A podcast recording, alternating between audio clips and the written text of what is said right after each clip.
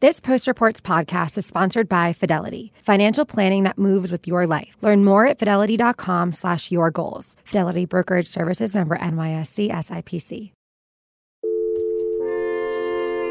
From the newsroom of the Washington Post. Hi, this is Tracy Jan calling from the Post. Am I catching President Trump, how are you? Hi, it's Robin Givhan at the Washington Post. This is Post Reports. I am Martine Powers. It's Friday, September 6th. Today, a show about life and death, finding joy in Black pregnancy, and interacting with the afterlife with the help of AI.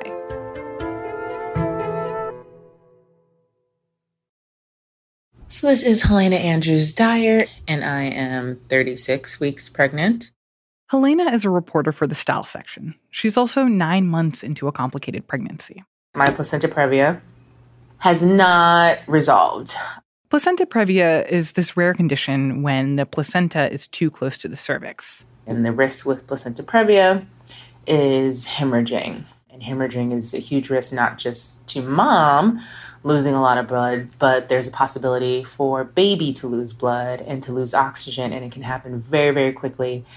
And then you're in a really dangerous emergent situation. So the only fix for that is a C section. And for Helena, that's a scary prospect. Not just because C sections are scary, but because of everything that Helena has heard about the particular risks for Black women who give birth. In the last few years, there's been this huge increase in awareness about the maternal health disparities for Black women, with lots of very alarming statistics. When compared with white women in America, black women are more likely to experience serious conditions earlier in their pregnancy. They're more likely to need a non elective C section. They have super high maternal mortality rates. Black women are almost three to four times more likely to, to die from pregnancy related complications than white women. That's Regina Davis Moss. She's a maternal health doctor and also executive director at the American Public Health Association. She says that the high rate of mortality among Black mothers can be traced back to several factors, including stress. There is certainly something to be said around toxic stress, chronic stress, and how our experiences of Black women and women of color have an impact on birth outcomes. There's this concept called weathering the theory being that the toll of racism can physically deteriorate your body. The idea of weathering became more well known in 2017 when ProPublica published an exhaustive investigation into Black maternal mortality rates. Since then, Helena has been thinking about that research. This won't be the first time that she's giving birth. She has a young daughter.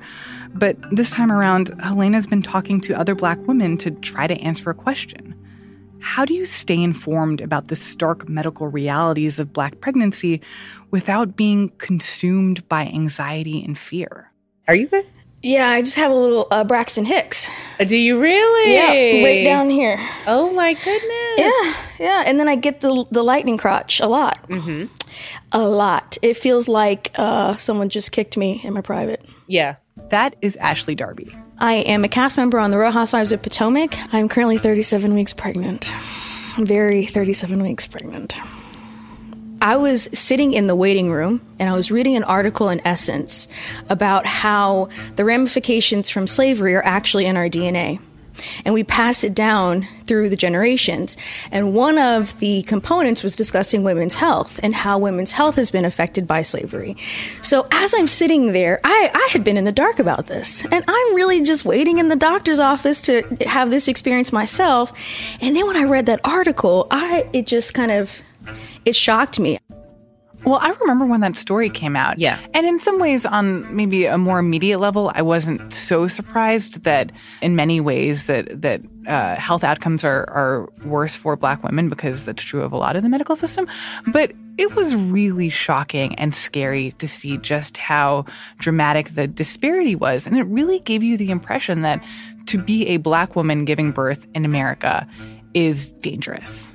Exactly. Exactly. And it can leave you with this insidious sort of fear, right? And I think one of the things that yes, as a black woman, you you know move your you move yourself, your body through the world, you know that things are more difficult for us, right? And it's across socioeconomic barriers. It does not matter if you have Ivy League degrees, which I do. You know, it does not matter if you've done all the research, which I have. You can still have a negative outcome. It's very clear when I walked into the delivery room around my pain management medications. And after about 13 hours of labor, I was, had a fever of 101. My son began to go into fetal distress. I was rushed into surgery for emergency C section, and then he spent several days in intensive care unit. Maternal health in general in the United States is not great, right? Not great for a first world country. So, seven to 900 women a year die from pregnancy related complications. And that doesn't mean you die necessarily in the hospital. You could die postpartum, right? Which is up to a year after you've left the hospital, right? That's a big number. Now, it is in terms of the amount of people who have babies, it's not huge, right? We are in the United States.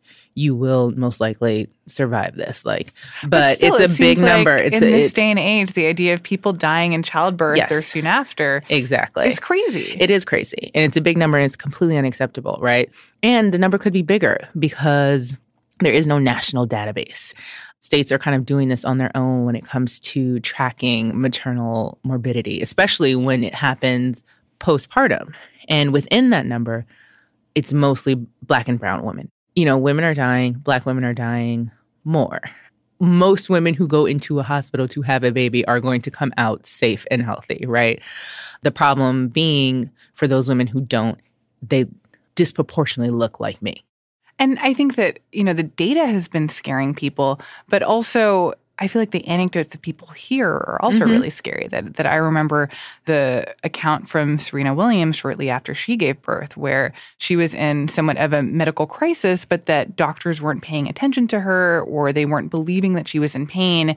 And she really had to be an advocate for herself and demand further care, or else she could have died. Yes. And that was really shocking. She knew her body. She knew she had a previous condition where she had blood clots.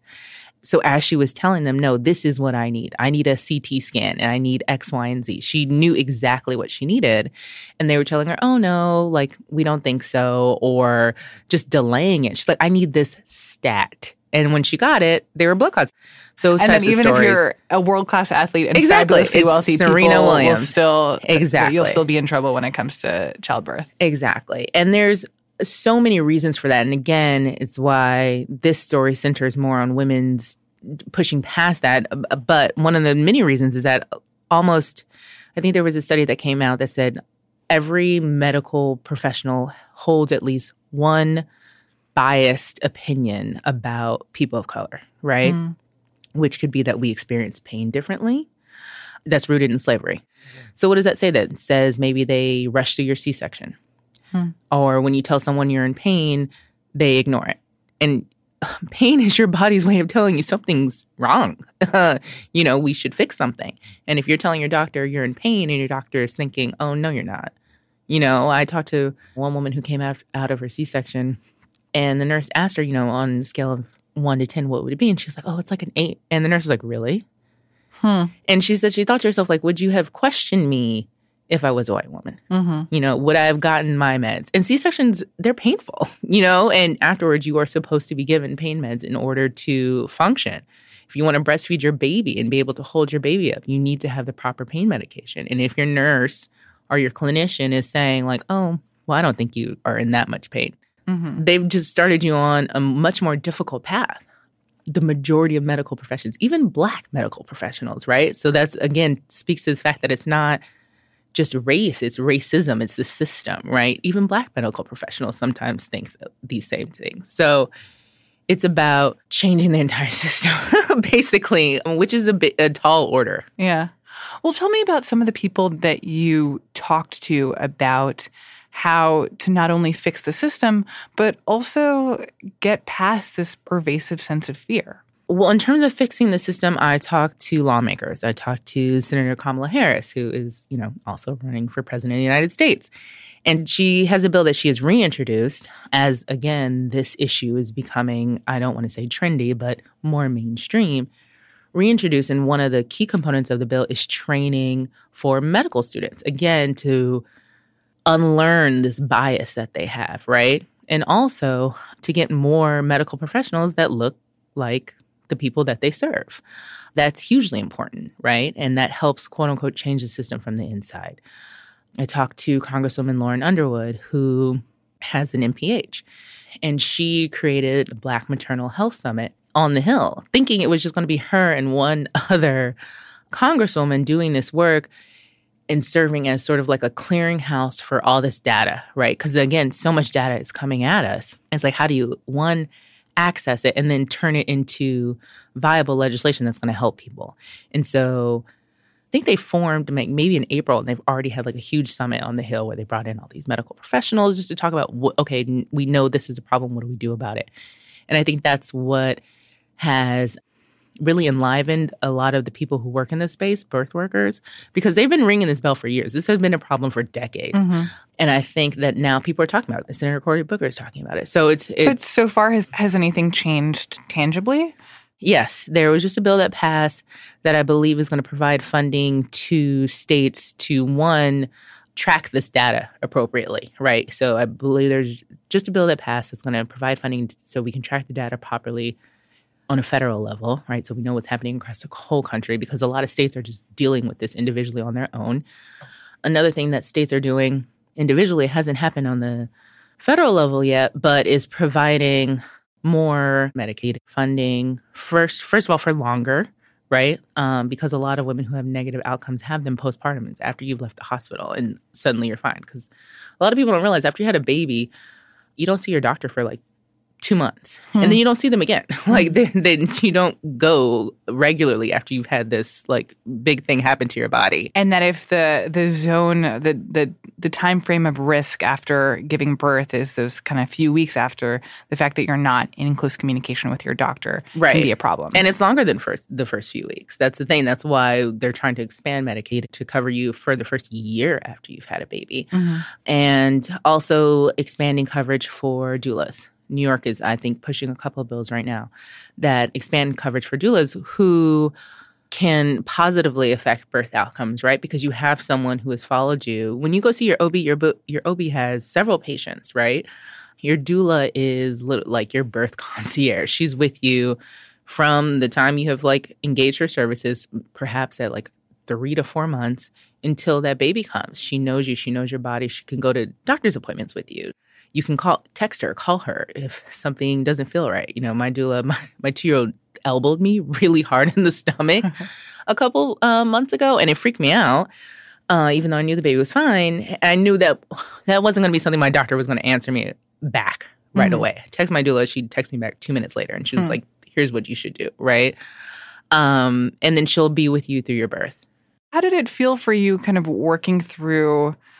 The fact that at least at the beginning it sounded like you thought that c-section or that you know the fact that you would have to get a c-section would be a sense of failure. Yes. and and what was it like working through that and finding the people who could tell you that it's not a failure? It's just one of many ways in which people have beautiful healthy babies. I, it was it was a, a process. It was definitely a process. Um, and it was just like a, a discovery of knowing that there are there were women out there that had all of this knowledge for me. I just needed to ask.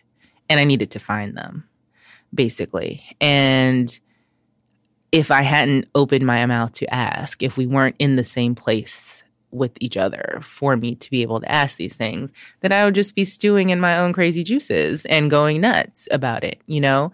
And that's one, the power of social media, but then also the power of physical space and being around women who can give you this sort of knowledge. And I think that that's what people are creating now with these millennial mom organizations like District Motherhood. I'm also in this organization called Mocha Moms, and just a place where not only can we all email each other and DM each other, but we can like sit and meet, you know, and talk about this kind of thing we were all doing it in our 20s when we were sitting and meeting talking about boys. And now it's like, let's talk about our bodies, you know, mm-hmm. let's talk about our mental health. Let's talk about all the things that are going to help us just live our lives. And I think that that finding that sort of community was the biggest gift throughout this. Helena, thank you so much. Thank you. Helena Andrews Dyer is a reporter for The Post. Because of her placenta previa, she'll undergo her C section in a few days.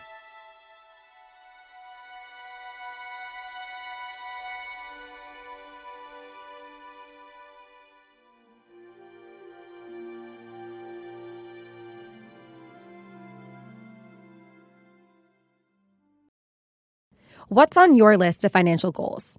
Buying a new house? Strengthening your retirement plan? All of the above? Whatever you're saving for, Fidelity Personalized Planning and Advice can help you reach those goals with digital planning plus one on one personal coaching, all with low, transparent pricing. To learn more, visit fidelity.com slash your goals or call 1 800 343 3548. Advisory services offered for a fee by Fidelity Personal and Workplace Advisors, LLC, and brokerage services provided by Fidelity Brokerage Services, LLC. And now, one more thing a story about digital life after death from tech and business reporter Peter Holley. James Vlahos has a company that might alter the way we interact with dead people in the near future. My name is James Vlahos. I'm the founder of Hereafter, a company that creates legacy avatars for people. James has created a company that will allow people to interact with the dead when they're gone. It's a series of very long, lengthy interviews that are uploaded and then put into a software program that will allow people to interact with him as if he's there.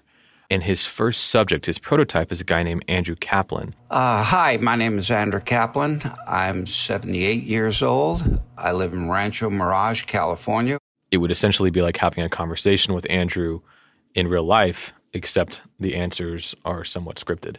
The impetus to create a company that would preserve people's legacies came from something that happened in my own life which was in 2016. My father was diagnosed with terminal lung cancer. It was a very sudden diagnosis, and it left me and the family scrambling for what we could do to sort of capture my dad's memory basically while we still could before he was gone. And before he passed away, he decided that he wanted to be able to interact with him when he was gone.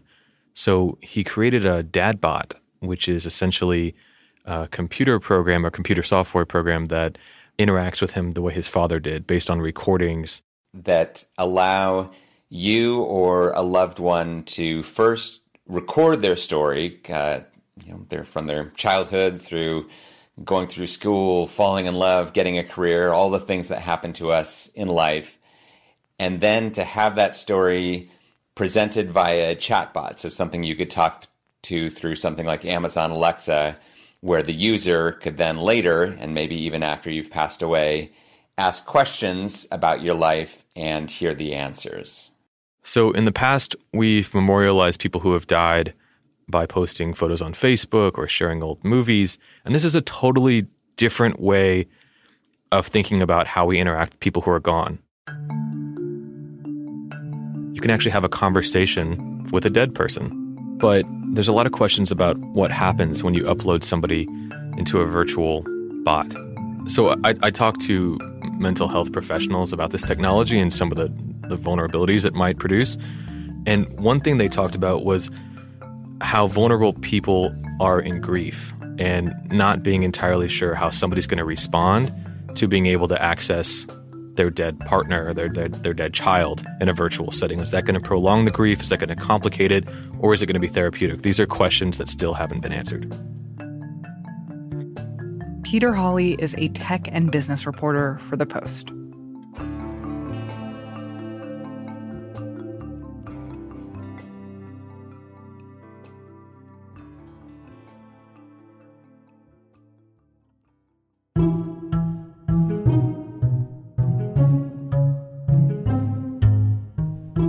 That's it for today's show. Thanks for listening. Our executive producer is Madhulika Sikka. Our senior producer is Matt Collette. Our producers are Alexis Diao, Reena Flores, Lena Mohammed, Maggie Penman, Rennie Svirnovskiy, Jordan Marie Smith, and Ted Muldoon, who also wrote our theme music.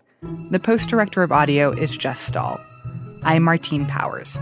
We'll be back on Monday with more stories from the Washington Post.